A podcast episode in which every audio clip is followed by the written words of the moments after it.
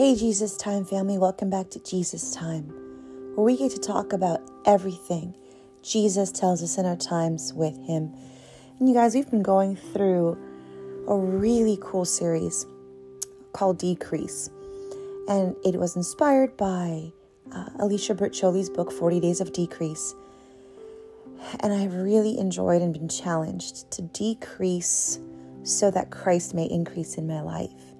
And I've been practicing fasting different qualities like regret or um, worry or fear, or uh, you can just look back on the podcasts and see what different things we were fasting if you were joining me in that. Fasting, shame, and isolation, and fasting, mocking Jesus. And it's been really, really helpful because I did not realize how much non Jesus was in my life, in my mind, in my heart until I started fasting those things. So we've come to the end of the series. So right now, Christmas is around the corner, and we will be uh, wrapping up the series and taking a break for the holidays and and uh, conferences and the like. And I thought, man, what what's a good thing to end with? what is something that I can fast, that we can fast, that will be consistently helpful in our decrease so that Christ may increase? And it was so sweet of the Lord to show me. For the last fast, we will be fasting impatience impatience. And the more I have experienced what impatience is in my life, the more I've realized it's not just an irritation. It's not just something that comes up as an annoyance. Um, it is it is a deep rooted quality in my life that God is longing to replace. with his peace. So I'll explain what I mean. Impatience for me is the experiencing is the experience of waiting for something in frustration and discontentment. And I am constantly waiting for something. I want something to be over so I can go on to the next thing. I want the uncomfortable commitments or um, not fun things in my life to be over quickly so I can go on to something that is fun. Even when there are fun things happening, I'm future focused. So I'm like, okay, this will be done soon. Let me wait for the next thing. And it's been a quality in my life that has caused a lack of peace because when I am impatient, my eyes are on the thing I am waiting for. My eyes are not on Jesus. And if they would be on Jesus all the time, I don't know that I would struggle as much with impatience because Christ is always here. Christ is always with us. So I was thinking through that and I was challenged okay, Lord, how can I fast in patience? And so, what I was practicing this weekend, which was a long weekend, I'm very tired, and I found myself tempted to be impatient, tempted for uh, long, drawn out commitments to be over or uh, I was impatient to get rest. So, what I practiced was in the moments I was present in the thing I did not want to be present in, the Lord challenged me okay, Gisela, in this moment, instead of being discontent, wanting something in the future, where I have you right now, where can you, how can you love the people around you? How can you be happy for the people around you? How can you serve the people around you right now? Where do you see me working right now? Where are you experiencing my provision of strength or endurance in this moment?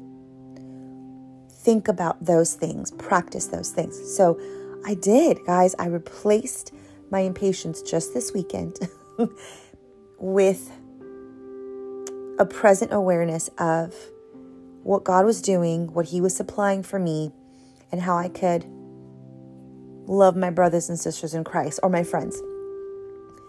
And it was really transformative. I was still physically very tired, but I did not have the frustration and discontentment of impatience.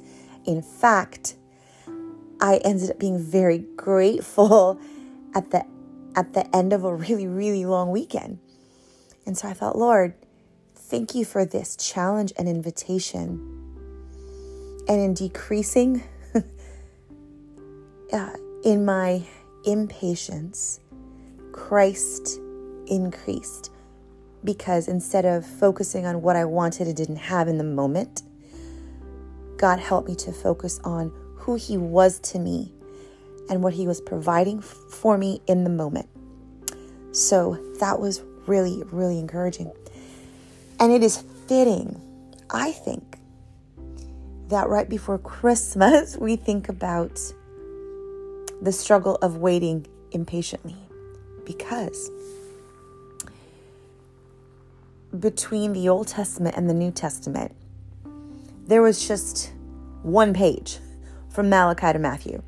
You just turn the page, boom, New Testament, Christ's ministry.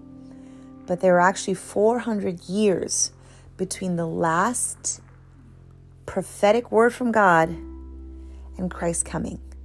That was 400 years of waiting, y'all.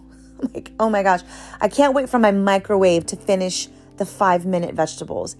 And I can't imagine the 400 years of waiting in silence, trusting what God had told you or really told your ancestors, and still waiting patiently for the hope that was promised. And I read this verse this week. It's Galatians 4 4 and 5. It says this But when the right time came, God sent his son, born of a woman, subject to the law. God sent him to buy freedom for us who were slaves to the law so that he could adopt us as his very own children. Mm, at the right time. At the right time, God sent his son. The right time was not 200 years after the last prophetic word. Uh, it was not 399 years. It was not 10 years. It was the 400 whatever years that were in between Malachi and Matthew. At the right time. Guys, when we are fasting in patience and choose the patient waiting, that also means that we are trusting God's heart in the waiting. We trust His heart, we trust His ways, and we trust His pace. There's another scripture that says, He keeps in perfect peace those whose eyes are stayed on Him. I think impatience is also a very subversive form of idolatry because our eyes on what we want in the moment and not on Christ. And if we can remember, if I can remember, at the right time, God sent his son. I can remember that every moment in my life, God is exercising that same promise fulfillment at the right time thing. God is never late, He is always on time. At the right time, He sent His Son. At the right time, He will bring about the promises He's made in my life. At the right time, um, hard things will end. But also at the right time, He will give me the strength to endure. and the provision to deal and all the things. Being patient, fasting in patience is such a wonderful way to decrease and allow Christ to increase because our eyes are on Him instead of what we want in the moment. Because we trust His heart and His ways and His pace at the right time.